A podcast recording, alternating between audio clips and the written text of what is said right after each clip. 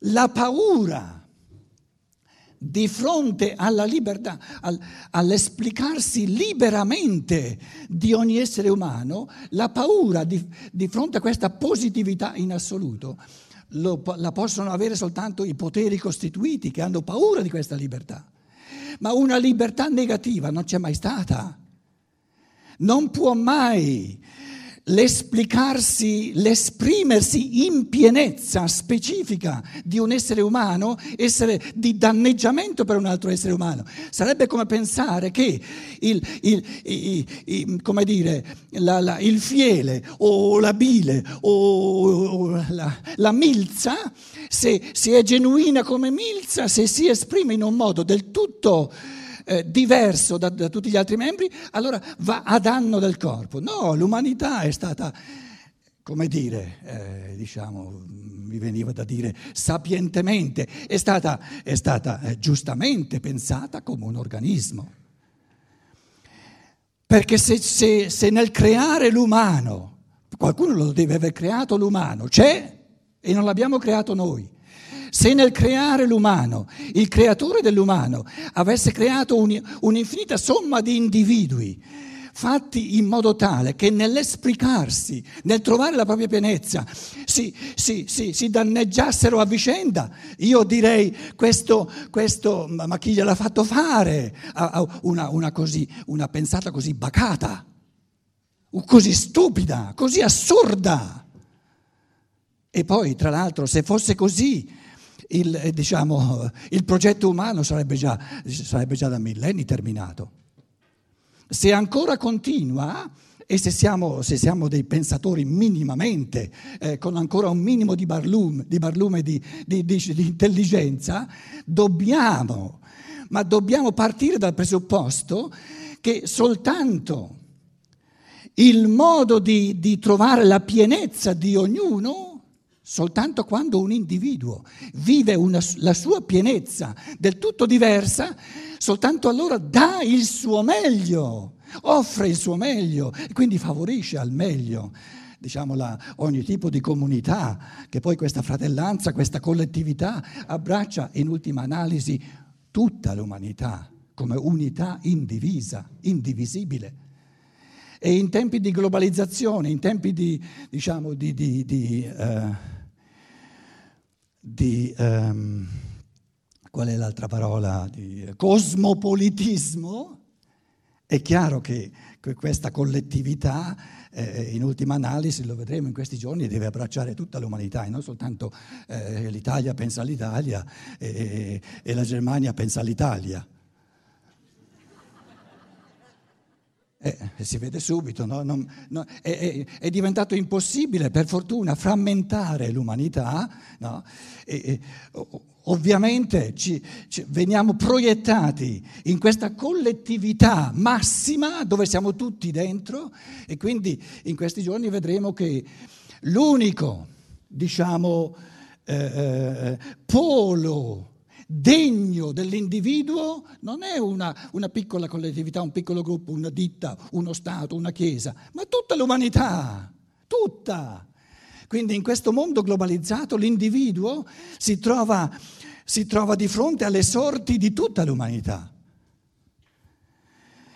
Allora, non si tratta di dire nella triarticolazione del sociale, diamo uguale peso alla libertà dell'individuo e alla fratellanza, alla, diciamo, alla solidarietà. No!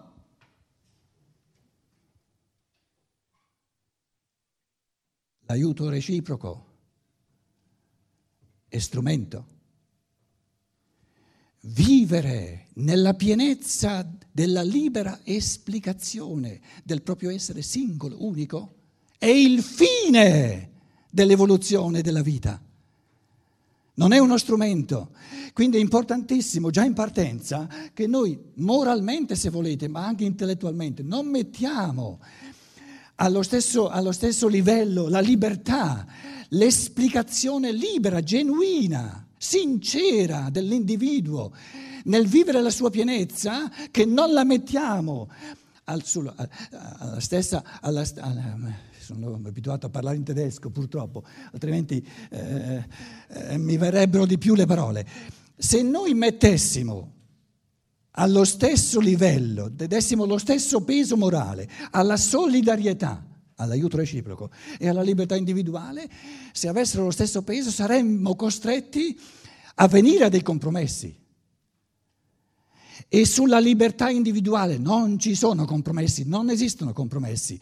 O noi moralmente la vogliamo in tutto e per tutto oppure noi uccidiamo l'umano. Nessuno di noi, prego, alzi la mano chi si contenterebbe di avere 50% di libertà, rinunciare all'altro 50% per mettersi al servizio degli altri. Un'assurdità. Quindi diciamo la, la provocazione per il pensare, per il pensiero è molto più forte.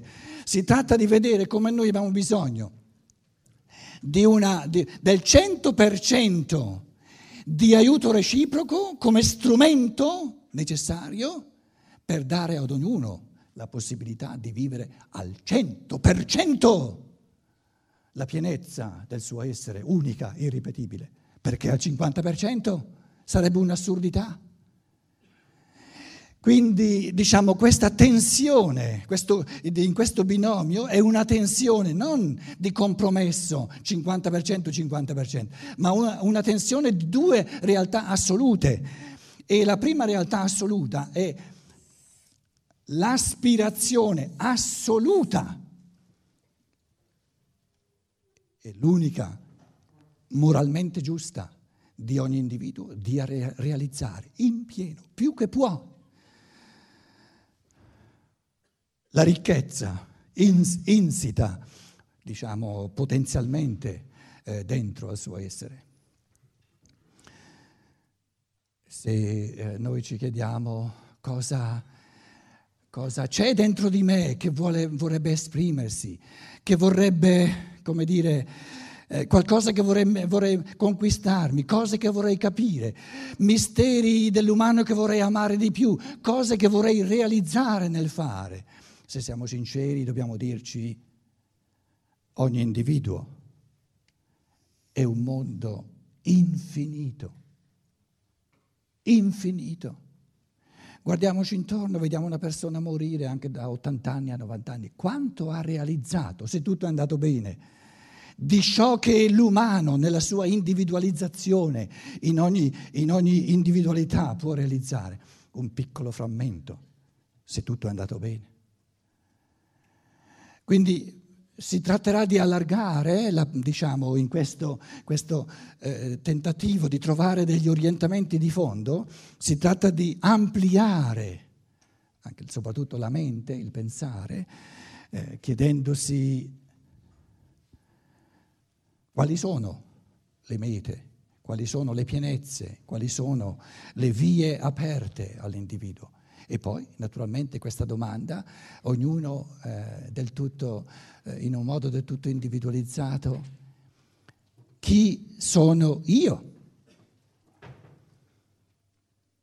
Cosa c'è di me che ancora non si è realizzato? Cosa c'è di me che ancora che vorrebbe realizzarsi in un modo sincero? nel godimento del fatto che più l'individuo esprime con libertà creatrice il meglio di sé e più favorisce e più, e più eh, porta doni agli altri. Ognuno può dare agli altri soltanto ciò che è dare agli altri ciò che ho è nulla paragonato con dare agli altri ciò che sono. Gli organi in un organismo non è che hanno qualcosa, delle cose da dare agli altri, offrono se stessi. Il polmone offre il polmone all'organismo, il cuore offre il cuore, il cervello offre il cervello, il rene offre il rene. E tu, il meglio di te non è qualcosa che tu hai da dare agli altri, è ciò che tu sei. Quindi il dovere di ognuno. Che cosa, devo, che cosa devo io agli altri? Me stesso. E in questo me stesso è compreso tutto quello, tutto il meglio che io posso dare agli altri. Se io do qualcosa agli altri e tengo per me me stesso, non ho ancora dato nulla. Li, li rendo tutti scontenti. Soltanto quando do me stesso, però per poter dare me stesso devo essere me stesso. Quindi il presupposto per, per, poter offrire, per poter donare una pienezza è di diventare questa pienezza.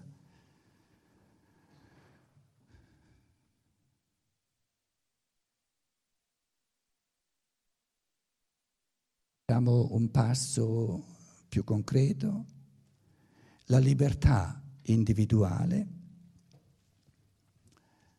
e il diritto alla biografia unica che ogni uomo porta con sé.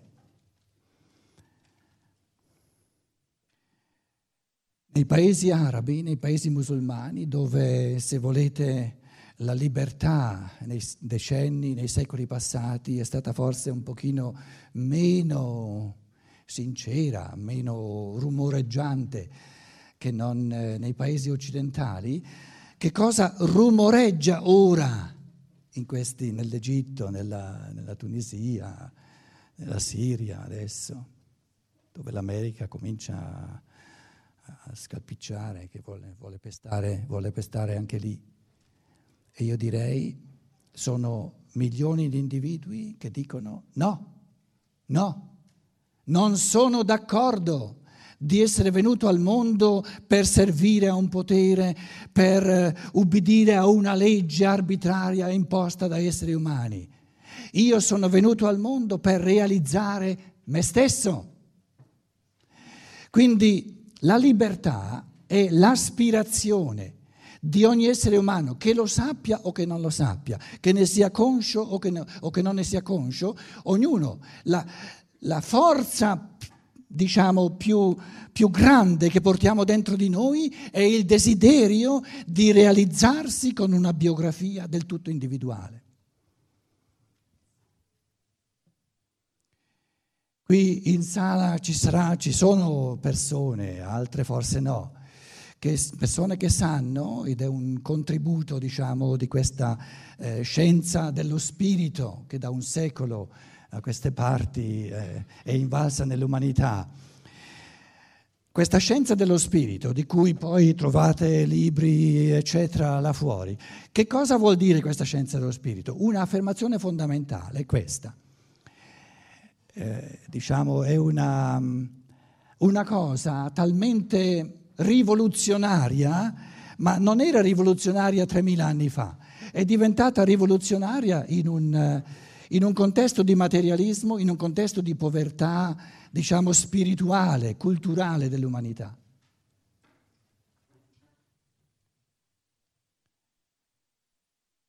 Allora, prima di dire questa, questa, di dire questa affermazione, che, che, che, che, è così semplice, però è assolutamente rivoluzionaria, eh, guardiamo, un pochino, guardiamo un pochino la nostra cultura, addirittura la nostra religione, se, se, ancora vogliamo chiamarla religione, di assoluta non libertà, di mortificazione dell'uomo. La scienza ci dice, adesso naturalmente riassumo, eh, ci sono tante sfumature, ci sono anche scienziati che cominciano diciamo, a, a farsi altri pensieri su queste cose. Però nell'insieme la scienza dice, guarda, in te, nel tuo essere, tutto dipende dal corpo. Tutti i fenomeni di coscienza sono dipendenti, sono diciamo, un effetto di ciò che avviene nelle strutture, nelle sinapsi del cervello, eccetera. Come possiamo parlare di libertà? È assurdo parlare di libertà se eh, ogni essere umano dipende nella, nei suoi fenomeni di coscienza, nei suoi pensieri, nei suoi sentimenti, eccetera, da come, da come eh, diciamo, ereditariamente il fondo de, dei geni dei genitori si è mischiato, dalla mistura ereditaria dei geni. La religione tradizionale in paesi occidentali, quindi se volete eh, si chiama cristiana, ma a questi livelli così fondamentali non ha più nulla né di cristiano né di religioso, la religione è diventata materialistica quella tradizionale che, che, che tutti conosciamo, è diventata materialistica,